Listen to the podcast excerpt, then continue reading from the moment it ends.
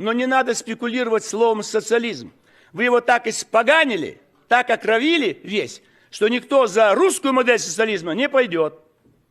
Вот не надо э, словами бряцать. Где процветающая социалистическая страна? КНДР? Куба? Венесуэла? Никарагуа? Никто не хочет этого. Китай приводите пример. Вот, смотрите, сколько там чего. Вот такими темпами, я согласен, темпы огромные, он и Китай приведет нас к Третьей мировой войне. Он так напугает весь мир, что они начнут мировую войну. И по нам пропахают, и до Пекин распихают. Не надо этому радоваться. Надо, чтобы Китай был слабым. Тогда войны не будет. Чем он сильнее каждый день и больше ракет, они обязательно спровоцируют войну. А это по нам ударит.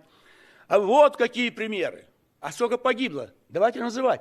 Погибло 100 миллионов китайцев. Вы о них подумали?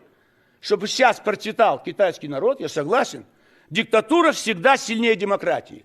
Успех всегда будет. Но только очереди жить в Китае нет ни одной, нигде. И сами китайцы разбегаются. Вы хотя бы об этом говорите.